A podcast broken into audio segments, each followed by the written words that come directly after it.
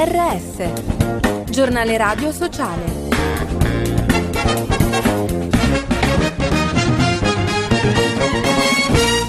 Bentornati all'ascolto del giornale radio sociale, in studio Giuseppe Manzo. Condizioni umane al limite, crescono i suicidi e il sovraffollamento nelle carceri, l'appello del garante dei detenuti, il servizio di Anna Monterubbianesi. Il duemilaventiquattro inizia con cifre allarmanti per i decessi e per l'aumento della popolazione detenuta nelle carceri italiane. Il garante nazionale lancia un appello urgente a fronte di diciotto decessi e un sovraffollamento ad oltre il centoventisette per cento nei soli primi quattordici giorni dell'anno. La densità in alcuni istituti è certificata come potenzialmente inumana dalla Corte Europea dei Diritti dell'Uomo. L'appello del garante è un grido d'allarme per prevenire tragedie e garantire diritti fondamentali in un contesto già difficile. Servono azioni immediate. Disuguaglianze globali. Secondo il nuovo rapporto di Oxfam, al ritmo attuale ci vorranno oltre due secoli per porre fine alla povertà. Negli ultimi tre anni la ricchezza estrema è aumentata enormemente, mentre l'indigenza globale rimane inchiodata ai livelli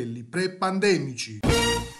In difesa dei difensori, pubblicata un anno fa dalla Fondazione Boll Stiftung, la guida è ora disponibile in italiano grazie all'Associazione Studi Giuridici sull'Immigrazione. Include una sezione sulla criminalizzazione della solidarietà in Italia e gli strumenti per contrastarla.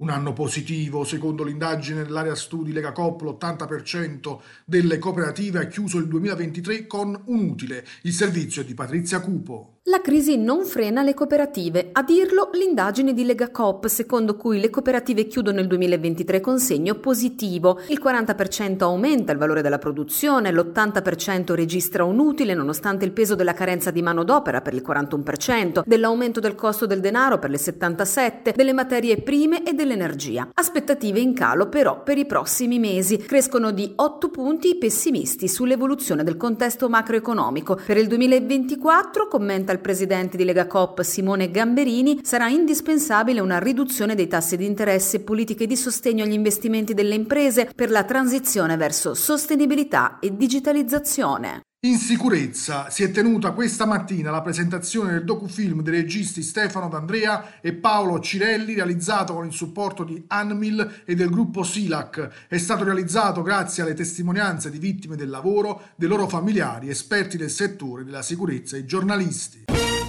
Chi segna vince, la commedia del regista Taika Waititi, che racconta le vicissitudini della nazionale di calcio della Samoa per qualificarsi ai mondiali del duemilaquattordici. Tra i protagonisti Jaiya Saleua, la prima donna transgender in una gara di qualificazione per i mondiali di calcio maschili. E con questo è tutto. Per notizie, approfondimenti e podcast, w w w punto giornale radio sociale punto i t.